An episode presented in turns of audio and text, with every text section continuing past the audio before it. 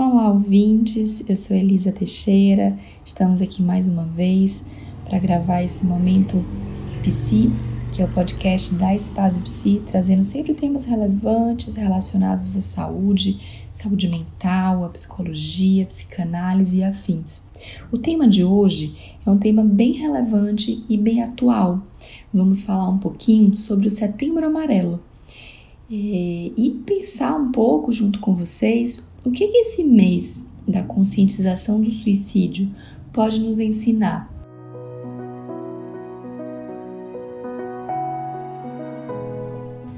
Muito tem sido falado, sobre o suicídio como um mal do século. Inicialmente eu queria trazer um pouco sobre o porquê o setembro pra gente é amarelo, É uma história do movimento que começou a partir do evento do suicídio de um rapaz de 17 anos lá nos Estados Unidos no ano de 1994. Ele tinha um carro que ele gostava muito, que é um carro amarelo, um Mustang amarelo, e a partir disso ele comete suicídio e os pais, no dia do seu funeral, eles entregam fitas com mensagens de apoio. E essas mensagens viajaram por muitos lugares nos Estados Unidos, ajudando pessoas que sofriam de alguma forma e que cogitavam suicídio. A partir disso, essas fitas amarelas viraram uma bandeira dos profissionais da área de saúde mental para que a gente pudesse falar sobre um tema tão duro e tão importante. E aí, para iniciar o tema, você deve estar se perguntando, nossa, mas por que eu devo parar para pensar no Setembro Amarelo? Por que o suicídio é tão relevante? Por que se fala tanto?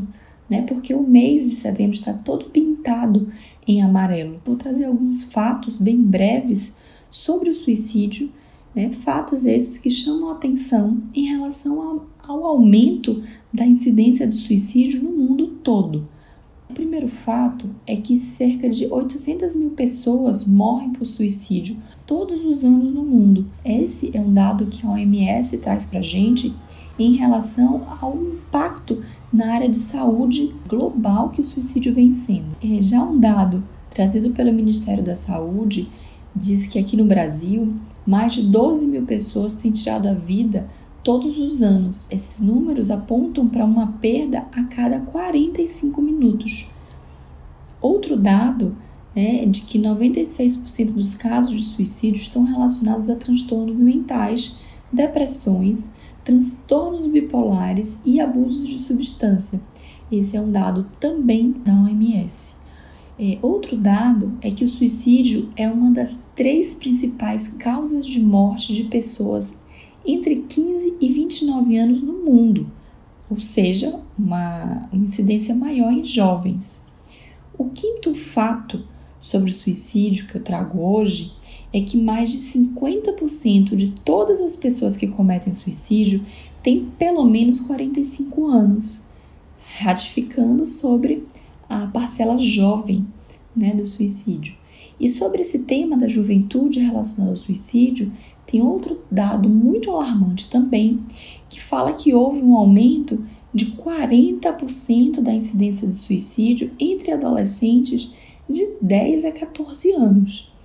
O outro dado que eu trago para vocês é que para cada 1% no aumento do desemprego, há o crescimento de 1,6% da taxa de suicídios de um país. Esse é um dado da Organização Mundial da Saúde. E o outro dado que eu trago também é que houve um aumento de 45% de suicídio em mulheres entre 2009 e 2018. Esse é um dado da Associação de Ginecologia e Obstetrícia. Dando seguimento, eu imagino que a gente possa falar um pouquinho sobre os mitos e verdades sobre o suicídio. O primeiro mito que eu queria desmistificar aqui com vocês é a seguinte afirmação: falar sobre suicídio estimula o suicídio. Esse é um grande mito e ainda entende-se de que falar sobre um tema de alguma forma incita, estimula pessoas a incorrerem no ato do suicídio, o que não é uma verdade. Falar sobre suicídio ele tem um efeito contrário, que é justamente o efeito de proteção, o efeito de lançar luz sobre o tema, o efeito de trazer o tema para as rodas de conversa. Segunda afirmativa é: quem quer se matar não avisa. Esse é um grande mito também. Por que eu digo que isso é um mito? Isso é um mito porque existem sinais muito sutis de que algo não vai bem, de que algo não vai bem com o sujeito, de que existem indicadores aí que podem falar sobre alguém que está querendo ou pensando cometer suicídio. Outra afirmativa é de que tentativas de suicídio são para chamar atenção. É um outro grande mito. As tentativas de suicídio, em sua maioria, têm a função de fazer parar um grande sofrimento e não para chamar atenção. Não se trata de fraqueza ou de mimimi ou de chamada de atenção. De fato, se trata de um grande sofrimento e um transtorno. Outra afirmativa é de que só pessoas com transtornos mentais, principalmente depressão, cometem suicídio. Este é um grande mito, porque a gente tem, de fato, uma incidência maior em suicídio dentro da população que tem transtornos, mas não somente essa população que vai cometer suicídio. Tem, inclusive, uma grande parcela do suicídio pela impulsividade, que é aquele sujeito que não fez um planejamento, mas ele impulsivamente comete um ato que vai atentar contra a própria vida. E o paciente deprimido, muitas vezes, ele não tem forças, de fato, para incorrer no ato. Isso é uma confusão de lugares que se coloca. Outra afirmativa é: alguém que é propenso ao suicídio está determinado a morrer e não tem nada que possamos fazer. Esse é um grande mito que aponta para a rede de suporte. Alguém que está falando sobre isso ou que menciona, de fato, há muito que a gente possa fazer em relação a acolher, a escutar, a encaminhar, a estar perto, a fornecer rede de suporte adequada. Outro mito é: as pessoas que sofreram grandes perdas, elas não estão em maior risco para suicídio. Por que isso é um mito? A gente sabe que pessoas enlutadas ou que sofreram perdas são pessoas que estão vivendo dores, vivendo perdas, e elas estão sim mais propensas a cometerem suicídio. Inclusive, trazendo um pouco essa correlação entre suicídio e pandemia, existe uma notícia aí, uma previsão de que se coloca relacionada à quarta onda da pandemia do Covid-19, que tem a ver com o aumento do número de suicídios, que tem justamente a ver com esse grande luto que muitas pessoas estão vivendo, Outra afirmativa que eu queria trazer para vocês é: pessoas que foram vítimas de violência não estão em maior risco para suicídio. E isso é um grande mito, porque os estudos mostram que existe uma correlação entre violência e suicídio. Pessoas que viveram violências na infância ou na vida, em qualquer momento, elas estão mais propensas a cometerem suicídio. Tendo dito isso, quais são os sinais de alerta sobre o paciente ou sobre o sujeito que está aí, às voltas com o processo relacionado ao autoextermínio, A gente pensa aí nesse eixo dos 4Ds. O que é isso? Os 4Ds são depressão, desesperança, desamparo e desespero. Ele tem a ver com esses 4 eixos relacionados ao estar sem saída, a não encontrar formas de relançar o desejo na vida, de entender que o suicídio é uma solução para um problema. Então, existem sinais de alertas, além desses 4Ds, que estão nesses 3 eixos, O eixo do comportamento, do humor e das falas. Então, no eixo do comportamento, é muito importante a gente estar atento àquelas pessoas que a gente convive, de alguma forma, se elas apresentam algum desses eixos. No comportamento, a gente tem um aumento de uso de drogas e álcool, de substâncias de forma abusiva, o isolamento, né, que não tem a ver com esse isolamento social que a gente está vivendo na pandemia, mas é um isolamento afetivo, um distanciamento, um momento, algo mais recluso, com dificuldade de fazer laço, de fazer vínculo. A alteração do sono, como outro elemento também muito importante, e essa alteração do sono, ela pode ter a ver com uma insônia, ou seja, falta de sono, ou um aumento do sono. Outro comportamento que chama atenção, né, que é um alerta, são as despedidas. Pessoas que vão fazendo despedidas ao longo da vida, do processo. Outro ponto é a agressividade.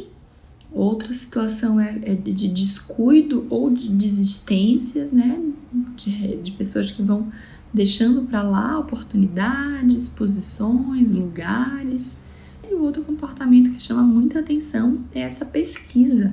É um demasiado interesse em métodos de letalidade, métodos de autoextermínio, métodos materiais e coisas afins.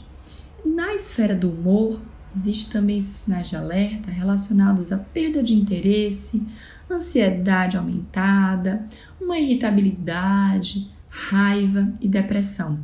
Todos esses eixos relacionados ao humor, eles podem e devem ser tratados com um profissional da área de saúde mental, né? Desde que o humor tenha a ver com uma característica própria dos psicólogos e psiquiatras que podem tratar, né, pacientes nesse sentido. Outro eixo importante são as falas, né?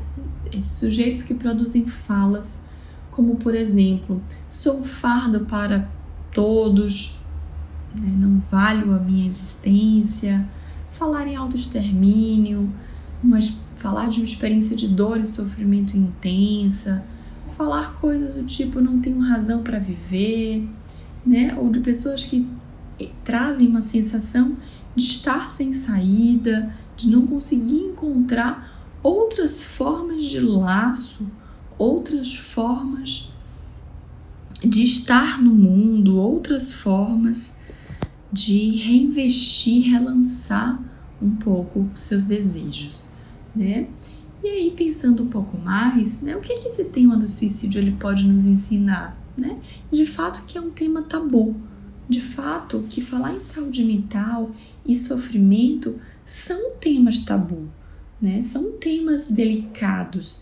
E a gente sabe que nossa sociedade, a gente tem uma forma de entrar num processo de evitação dos temas difíceis, né? Dificilmente é um tema que era discutido na mesa do jantar de casa no fim de semana ou nas rodas de amigos. Era um tema que era tratado com certo... de forma velada, com um certo véu em cima, para que a gente não olhasse de frente, né? Então a gente precisa falar sobre isso, precisa falar sobre esses eventos e precisa ainda mais estar atento à saúde mental em indicadores um pouco mais amplos em relação aos eixos do ouvir, observar, experienciar, ter uma atenção plena. E aí fica um pouco a dica de você que está me escutando poder fazer essa reflexão e esse entendimento. Você sabe ouvir? Você de fato sabe ouvir? Ou você só escuta para você responder? Existem experiências e vidas super interessantes.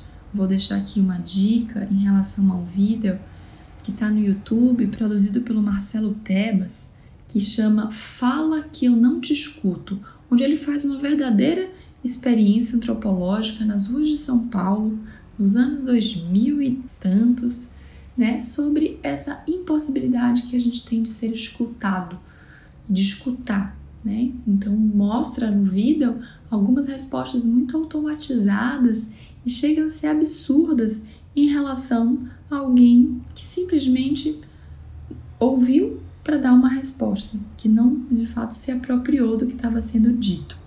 Outra esfera interessante que tem a ver com a esfera do ouvir é da atenção plena, né? da experiência. Que forma que você tem experienciado o mundo, né? De que forma que isso tem acontecido? Você tem uma experiência do aqui e agora ou você vive no automático? Esse é um momento bem importante também de pensar nesses automatismos, né? Nessa ausência de simbólico para dar conta de algumas coisas, né? Hoje a gente não desgruda do celular, um aparelho que traz uma rapidez, uma lógica específica. Hoje a gente tem uma dificuldade, inclusive, de se expressar e de trazer pela via do simbólico o que a gente quer dizer, né? A gente mostra logo um vídeo, um emoji, um gif, né? Sem conseguir, de fato, se apropriar. Existe uma experiência aí, né, vivenciada por todos de forma ampla, do esvaziamento, né, esvaziamento dos sujeitos, esvaziamento do sentido, esvaziamento dos laços, que é algo muito importante para a saúde mental, né? Então, isso é interessante colocar para você também que está me ouvindo se perguntar, você sabe se observar? E quando eu falo observar, não tem a ver só com o físico, com a aparência, né? A gente está aí ligado também em formas muito imagéticas de estar no mundo, de redes sociais, né? Mas a pergunta tem a ver com se observar para dentro. Como é que anda a sua variação de humor, sua ansiedade, sua experiência, né? Sua forma de estar no mundo, né? Então, como é que anda, de alguma forma, essa saúde mental e essa saúde psicoemocional, né? E além da observação interna, trago também essa esfera da observação externa, né? Como você sabe observar o seu entorno? Como é que você está, né? Como é que está o seu colega de trabalho, o colega que sentava ao lado da sua mesa, seus filhos, seus pais, seus irmãos, seus amigos, né? Você tem percebido ou notado alguma coisa estranha nesse entorno, né? Você tem notado alguma coisa diferente nesse entorno, alguém que está mais quieto, que está mais calado, que está trazendo algum sinal de sofrimento? E outra coisa que eu acho bem importante é assim, e se eu observar? E se alguém estiver sofrendo perto de mim, o que eu devo fazer? O primeiro ponto tem a ver com não julgamento. Não julgar, não trazer uma receita de bolo, nenhuma dica, nenhuma orientação, conselhos prontos do tipo, acho que você devia fazer isso ou aquilo. Não julgar, acolher, né? Existe um conceito super importante aí de empatia para simpatia, né?